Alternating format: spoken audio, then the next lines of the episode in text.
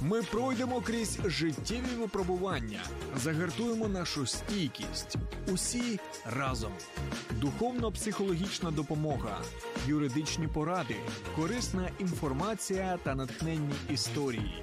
Спецпроєкт під захистом на радіо М. Допоможемо бути захищеними.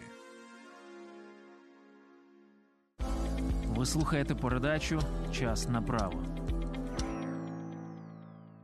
Вітаю всіх! Це програма Час на право у спецпроєкті під захистом. Я Андрій Желтов. Програма, в якій ми хочемо пояснити, як діяти в різних ситуаціях насамперед законно. Сьогоднішня наша розмова це розмова про право на пересування, а саме про право вільно залишати територію України. Як ми знаємо, в Україні з огляду на воєнний стан введено обмеження цього права. Долучайтесь до нас в соцмережах, коментуйте наш ефір, говоріть, що вас цікавить, хвилює, що вам було б цікаво почути на наступних програмах. Зараз йдемо на коротку паузу, під час якої ви знаєте, як нас легко знайти в соцмережах.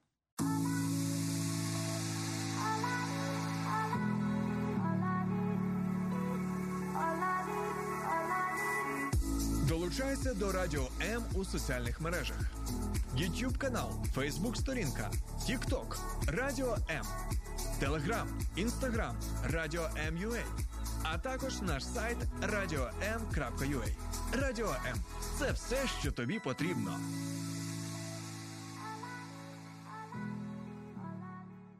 Перший день повномасштабної війни, 24 лютого 2022 року, Державна прикордонна служба ввела обмеження на виїзд чоловіків за кордон.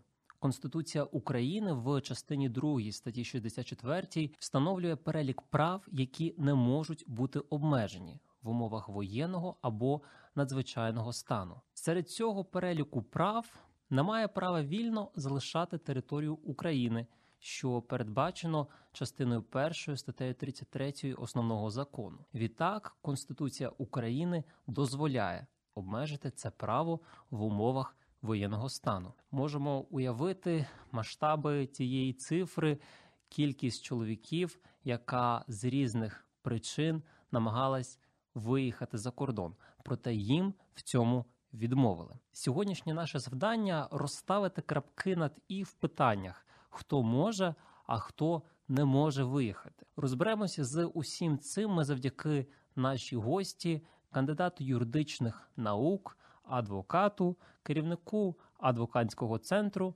Жанни Грушко. Пані Жанно, вітаю вас. Доброго дня. Спасибі, що погодились на інтерв'ю. Щойно я говорив, що Конституція наша загалом дозволяє, щоб в умовах воєнного стану право на виїзд за кордон було обмежено. А якщо ми не будемо тільки дивитись в межах нашої країни, а трошки зазирнемо за кордон, яка взагалі в нас світова практика щодо обмеження права на виїзд за кордон?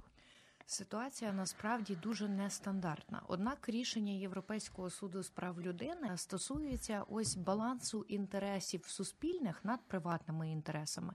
І якщо ми, наприклад, говоримо, що існує загроза суспільству або існує загроза територіальній цілісності, недоторканності, суверенітету якоїсь країни, то ці пріоритети ставляться вище аніж пріоритети інтереси приватної особи. Якщо зазирнути в практику тих країн, ну, в яких протягом умовно там 20 останніх років були збройні конфлікти або внутрішні, або через збройну агресію, якусь зовнішню, чи була там взагалі якась практика, чи можна її віднайти щодо обмеження на виїзд за кордон? Наприклад, якщо ми будемо до уваги брати такі країни, як Афганістан, Сирія, Ізраїль, сьогодні в цих країнах містяться спеціальні закони. Наприклад, якщо ми беремо до уваги Ізраїль, в них е, загальний обов'язок понесення військової служби стосується всіх громадян, і в даному випадку виїхати за кордон під час е, там без поважних причин, е, не проходивши військову службу, фактично неможливо. Там, звичайно, є також підстави для звільнення від військової служби і від мобілізації, але в даному випадку це набагато менший перелік ніж ті підстави, які визначені в нашому законі, тобто там правила суворіші, і там доказати, що ти, наприклад, самостійно виховуєш дитину, то е, ну це е, тільки свідоцтво про смерть матері може слугувати, наприклад, підставою для звільнення від мобілізації. Фактично, ми сьогодні йдемо практикою невідмінною від інших держав, які перебувають у ході воєнних дій. Багатьох людей, які прагнули перетнути кордон, у них це не вдавалось. Вони звертались до юристів. Так чи інакше, всі задавались питанням: а яким це може бути умовно рішення Європейського суду з прав людини, якщо зараз здійснити це подання щодо українського кейсу? Яке у нас тут могло бути рішення СПЛ? Обмеження щодо виїзду за чоловіків за кордон легітимне? В рамках того, що діє станом на зараз, е, воно легітимне для того, щоб звернутися до Європейського суду з прав людини і отримати висновок про те, що держава обмежила конституційне право незаконно.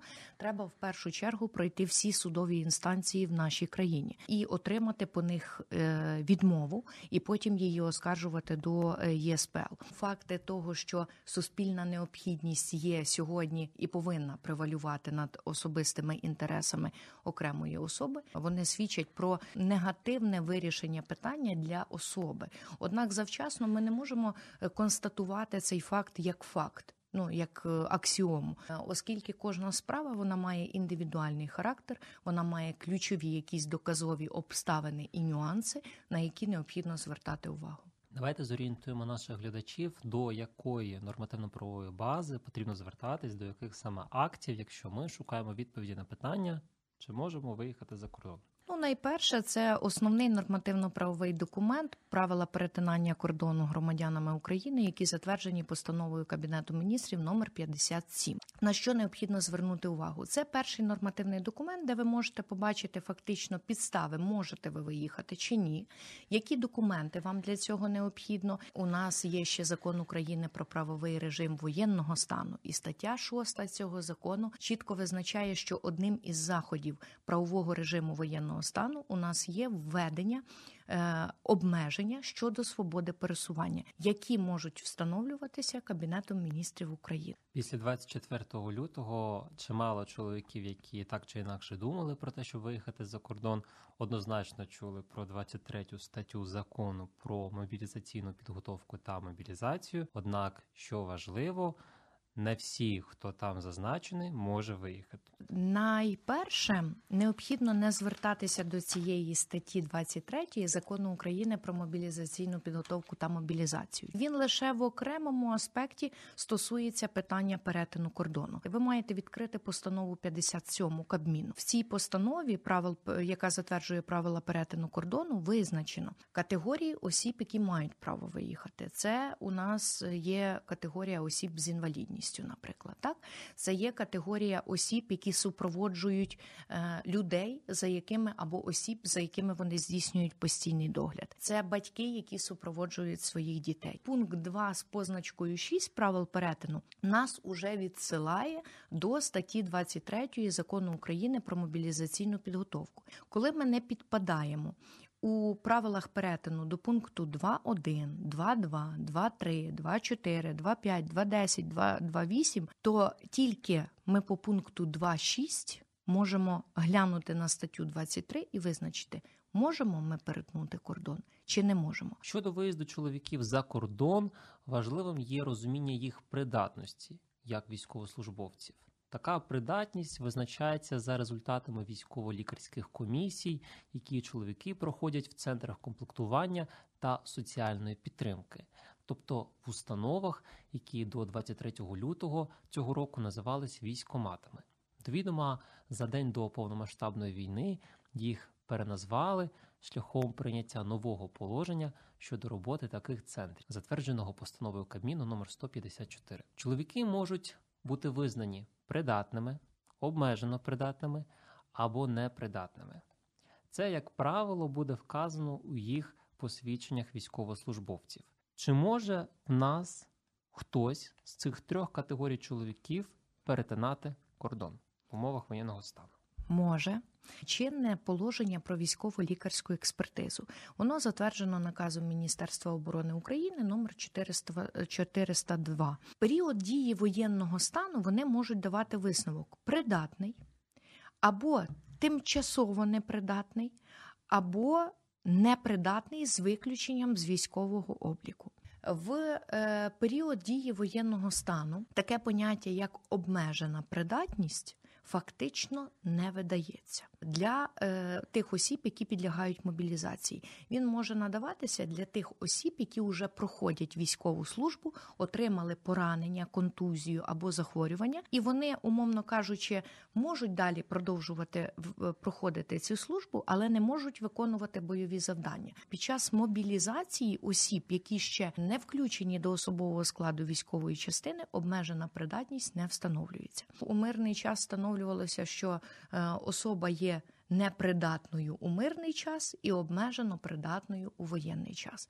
Що це означає? Це означає, що воєнний час і в період дії воєнного стану у нас більш суворіші вимоги з приводу е, фізичного стану здоров'я військовозобов'язаних осіб. Всі, хто були непридатними у мирний час, сьогодні їхнє призначення і можливість проходження військової служби в період дії воєнного стану буде визначатися виключно за рішенням ВЛК. В даному випадку вони можуть бути визнані е, під час нового огляду вже в період дії воєнного стану. Вони можуть бути визнані визнані тимчасово непридатними. Це може їм надаватися відстрочка е, до 6 місяців, але не більше ніж цих 6 місяців. Вони можуть бути визнані придатними до проходження військової служби, і вони можуть бути визнані. Непридатними уже з виключенням їх з військового обліку. В частині першій, абзаці третьому статті 23 визначено, що май, що звільняються від проходження військової служби особи, які визнані непридатними до проходження військової служби, або які визнані тимчасово непридатними.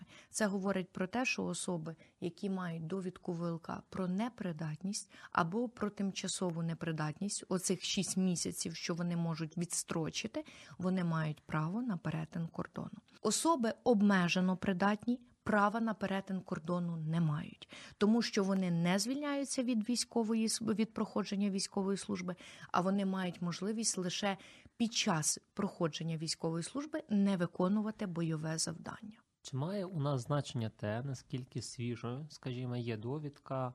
Військовий квиток, тимчасове посвідчення військовозобов'язаного, за яким у нас визначено, чи нас особа обмежено придатна, непридатна, придатна. Тут це гратиме роль саме під час перетину кордону? Має значення. Якщо ми говоримо під час перетину кордону, то в нас має бути е, підстава. Е, на якій особа перетинає підставою, це у нас є або тимчасова непридатність, або непридатність з виключенням з військового обліку. Якщо у нас є відмітка про непридатність з виключенням з військового обліку, то в даному випадку роль е, не буде грати.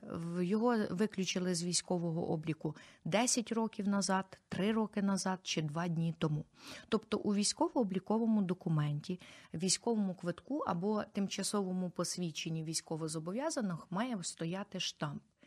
Е, непридатний до проходження військової служби з виключенням з військового обліку, тому що у нас є обставини, коли не виключають, визнають непридатними, але не виключають з військового обліку. Це може бути якась технічна помилка. То тоді треба з'являтися до територіального центру комплектування соціальної підтримки і оновлювати ці дані, щоб проставили штамп з виключення, знятий з військового обліку то це не є підстава для перетину кордону. Знятий і виключений це два різних юридичних терміна. Знятий передбачає те, що він ще може стати на цей військовий облік, і у нього будуть підстави потім мобілізуватися і проходити військову службу.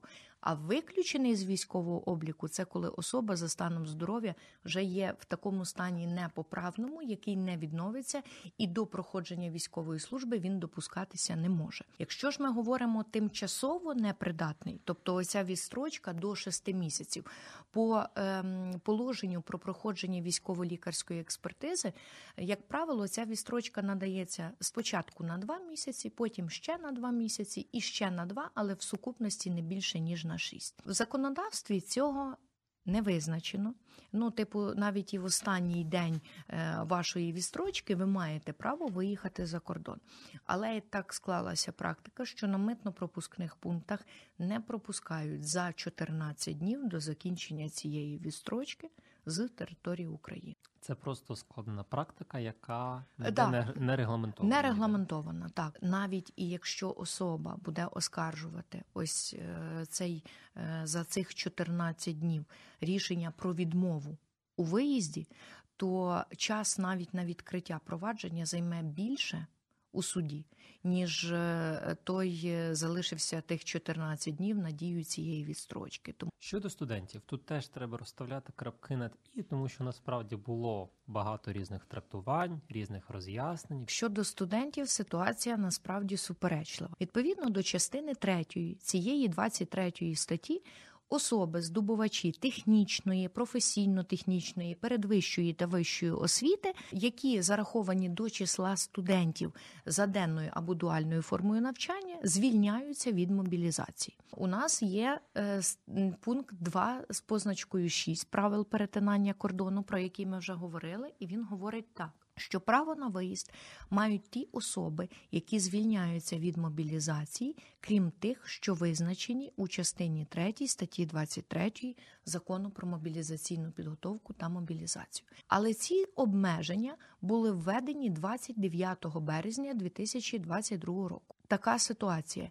Ті особи, які звільняються від мобілізації, і коли ці обмеження не стосувалися частини третьої, і якщо вони виїхали до 29 березня або не виїхали, але е, їм надали рішення про відмову, то в такому випадку є підстави оскаржувати це рішення про відмову. І сьогодні ми бачимо дуже цікаву судову практику від сьогоднішнього числа, так за рішенням Львівського окружного адміністративного суду, який вказав, що рішення про відмову було протиправним і незаконним, і його необхідно скасувати, оскільки станом е, на момент особа виїжджала 26 березня, а ось ці обмеження, які стосувалися е, права виїзду е, студентів, вони набрали чинності 29 березня. Тому до набрання е, чинності цими змінами е, обмеження щодо виїзду студентів е, було неправомірним. Всі, хто звільнялися від мобілізації, вони підпадали під ту під.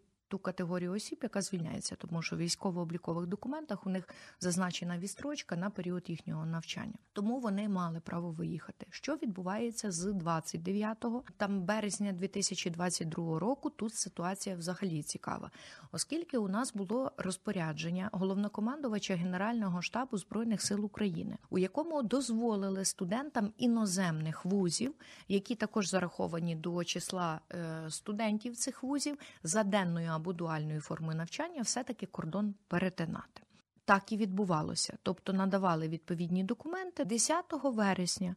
Це рішення Генерального штабу збройних сил України було скасоване, тобто заборонили виїзд будь яким студентам. І оскаржувати сьогодні ми бачимо е, також свіжу практику, умовно кажучи, з приводу оскарження таких рішень про відмову, вона йде однотипна і вона е, є негативна по відношенню до захисту прав особи. Коротко підсумовуючи, щоб всім було зрозуміло. Якщо у нас студент, який не їде вчитись за кордонний виш, ну він просто хоче виїхати, не може виїхати. Не може виїхати. Ні. Якщо в нас студент, який хоче поїхати вчитись за кордон, і це в нас буде денна або дуальна форма отримання освіти Не може виїхати. в будь-якому В будь-якому випадку станом на сьогодні виїхати він не може. Поговоримо щодо особливостей перетину кордону особами з інвалідністю, які у нас тут актуальні правила, які документи потрібно надати, чи матиме значення те, яка група інвалідності, якщо особа хоче перетнути кордон.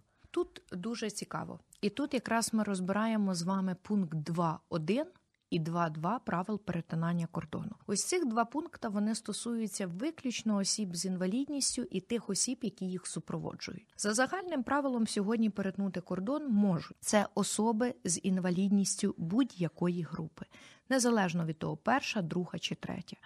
Е, Однак у нас є зміни від 4 листопада 2022 року набули чинності зміни, якими е, забрали один із переліку документів, на підставі якого можна було виїхати. Раніше можна було до 4 листопада виїжджати на підставі довідки до акту огляду МСЕК, у якій зазначалася група інвалідності, або посвідчення, яке підтверджувало групу інвалідності, або пенсійне посвідчення, де зазначалася група, або посвідчення, яке ем, в якому зазначалася група, але особа не отримувала пенсію, а отримувала соціальну виплату. 4 листопада е, довідку до акту огляду МСЕК з цих документів. Забрали. Тобто, в даному випадку виїхати можуть тільки ті особи, в яких є на руках посвідчення відповідного зразка, у якому зазначена така група інвалідності. Це перший момент. З приводу е, того, хто з ким може виїжджати. Сьогодні наявність певних родинних зв'язків дає право особам перетнути кордон. Е, у якості супроводжуючої особи. Відповідно до пункту 2 з позначкою 1 правил перетинання кордону визначено чітко, що з особами з інвалідністю мають право перетнути кордон їхній чоловік та дружина. Тобто, якщо у вас є чоловік та дружина з третьою групою інвалідності, то ви маєте право з ним перетинати кордон. Е, за наявності документів, які підтверджують ваші родинні зв'язки. Це може бути що? Ну, виключно свідоцтво про укладення шлюбу. І все. Більше інших документів ми не надаємо. Звичайно, це мають бути закордонні паспорти, незалежно від того, чи це біометрика, чи це старого зразка паспорта, але він повинен бути чинний, його строк дії не повинен бути закінчений. І е, це документ, тобто посвідчення, яке підтверджує групу інвалідності. Тепер у нас є можливість е, виїхати особам супроводжуючими разом із їхніми батьками. Або, ну, якщо, наприклад, військово зобов'язана особа має або своїх батьків, або когось із батьків дружини чи чоловіка е, з числа осіб з інвалідністю першої та другої групи. Тобто, якщо з дружиною можна виїхати і як супроводжуючий, і е, за наявності у неї третьої групи інвалідності, то з батьками можна виїхати, якщо у них перша або друга група інвалідності, надавши при цьому документ, що підтверджує групу інвалідності, свідоцтво про народження і закордонні паспорти. Тепер йдемо наступний момент. Також можна виїхати як супроводжуюча особа, коли військово зобов'язаний є батьком дитини з інвалідністю, неповнолітньої дитини. У нашому випадку для того, аби виїхати, нам треба підтвердити статус що дитина є дитиною з інвалідністю, так вибачайте за тавтологію.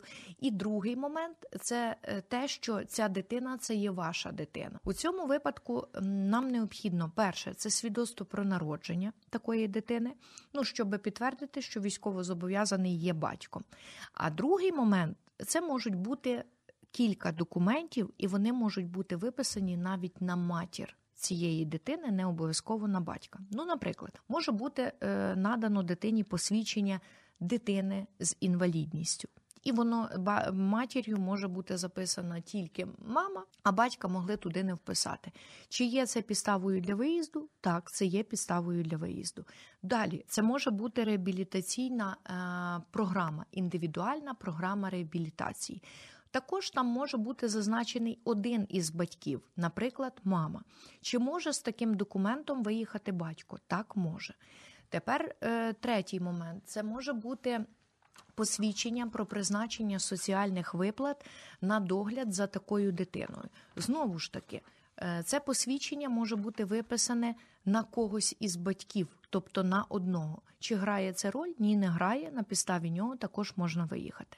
Але один нюанс: е, виїжджати разом з особами з інвалідністю ви маєте право тільки у супроводі з такими особами. Тобто, в моїй практиці відбувалося е, нерідко, коли телефонували і кажуть, дружина з дитиною вже виїхала. І там, наприклад, вони перебувають на лікуванні або готуються до оперативного втручання, і треба поїхати надати допомогу. Чи можу я виїхати? Ні, не можете, тому що ключовий момент це супровід таких осіб. Тепер у нас ми знаємо, що з 10 вересня е, також набули чинності ще одні зміни, які стосуються того, що Скасували обмеження кількості виїздів в період дії воєнного стану.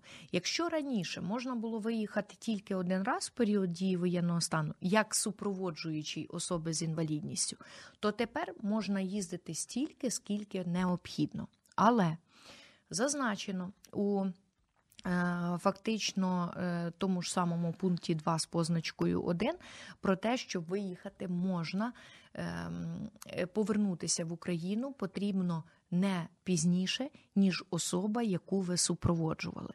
Тобто, в даному випадку виникає обов'язок повертатися або разом, або раніше тієї особи, яка має інвалідність, яку ви супроводжували.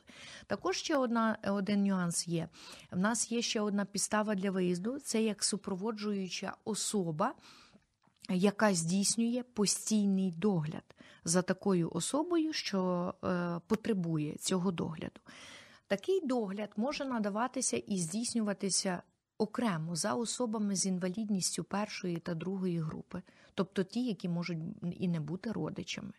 І якщо е, як вам підтвердити, що ви здійснюєте такий догляд, або це можуть бути родичі, наприклад, дідусі, бабусі, але вони не належать ні до чоловіка, ні до дружини, е, ні до батьків, грубо кажучи, так то як ми можемо підтвердити такий догляд? Виключно довідкою про призначення соціальних виплат на догляд.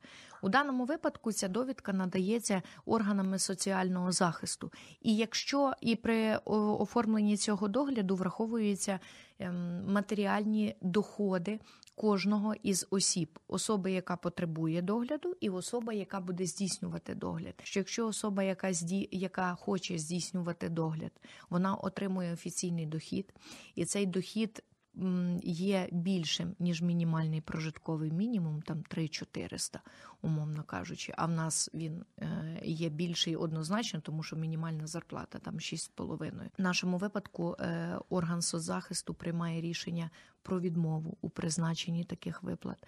Оформити догляд і не оформити виплати так неможливо. Тобто ці два юридичних поняття є е, нероз... да, нерозривними.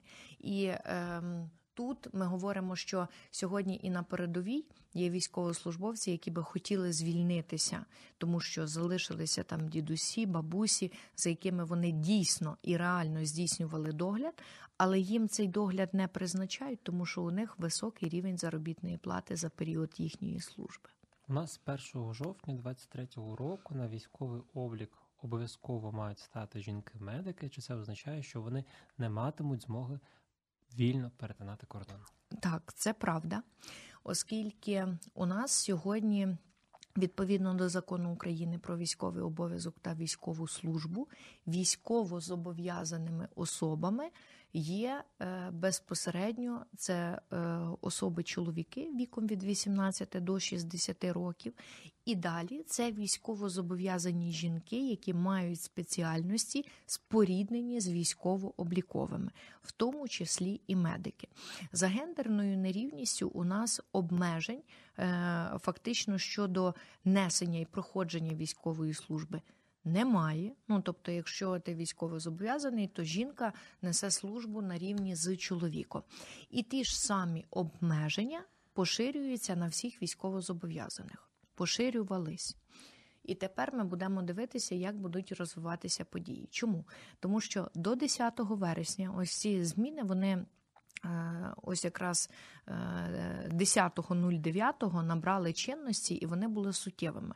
Там, де вказано, що військово зобов'язані чоловіки віком від 18 до 60 років там обмежуються у праві виїзду, і їх категорія визначається цими правилами перетину кордону, які затверджені постановою 57. Тому, якщо дивитися з точки зору тексту цієї постанови, то зараз військово зобов'язані жінки виїхати можуть.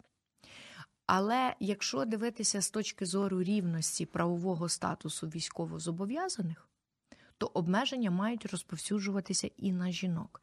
Але я думаю, що до 1 жовтня 2023 року ми, слава Богу, вже відсвяткуємо перемогу з вами. На що ми дуже сподіваємося, ось і е, в крайньому випадку будуть внесені якісь додаткові зміни щодо врегулювання питання виїзду саме жінок. Аби конкретно було якесь чітке розуміння з приводу цього, так який має бути механізм? Особа перетинає кордон, розуміє, що на легітимних законних підставах є весь необхідний пакет документів, так чи інакше, рішення щодо виїзду особи приймає прикордонник. Коли особа знаходиться на пункті перетину пропуску, який наш порядок дії? Ми розуміємо, що ми праві, але нас не пропускають. Що робити? Найперше, найперше, що я е, рекомендую своїм клієнтам, це дзвонити на гарячу лінію. Чому на гарячу лінію Державної прикордонної служби України? Тому що, як правило, уповноважені особи вони повинні діяти в межах в спосіб і в порядку, визначеному законом. Це чітко закріплено частиною 2 статті 19 Конституції України. Е, але бувають моменти перевищення службовими повноваженнями і зловживання ними. Тому, якщо ви повідомляєте е, на гарячу е, лінію Державної прикордонної служби, на якому митно-пропускному пункті ви знаходитесь, з якої підстави ви маєте перетнути кордон, які у вас наявні документи, то, як правило, за годину часу це питання вирішується в законному полі. І вам надають право на перетин такого кордону. Якщо ж результати е, там дзвінків на гарячу лінію вам не надали якихось бажаних, умовно кажучи, результатів, то тоді ви повинні звертатися, ем, брати свідків, здійснювати безперервний відеозапис фіксації ситуації. Тобто, ви маєте уточнити, хто складає рішення про відмову вам у перетині кордону, з яких підстав засвідчити на цьому відео, що є свідки, які бачать те, що відбувається. Далі засвідчити те, що у вас є документи, які дають вам право на перетинання кордону. І потім, після отримання рішення, ви маєте право його оскаржити до конкретного окружного адміністративного суду. Е, відповідно за місцем знаходження е, відповідача, тобто митно-пропускного пункту, де е, вам відмовили у перетинанні кордону. І тоді, можливо, буде практика на вашу користь, і ваші законні інтереси і права будуть відновлені. Скільки треба чекати? Подаємо документи до суду протягом якого періоду часу ми можемо отримати результати? У нас є чіткі строки е, в кодексі адміністративного судочинства. Визначено, що впродовж 10 днів з дня надходження позову суд має ухвалити ем, відкрите провадження у справі. Після відкриття провадження у нас є строки розгляду адміністративних позовів. Це два місяці за. Ем, порядком загального позовного провадження, тому що ці справи в спрощеному провадженні розглядати не можна.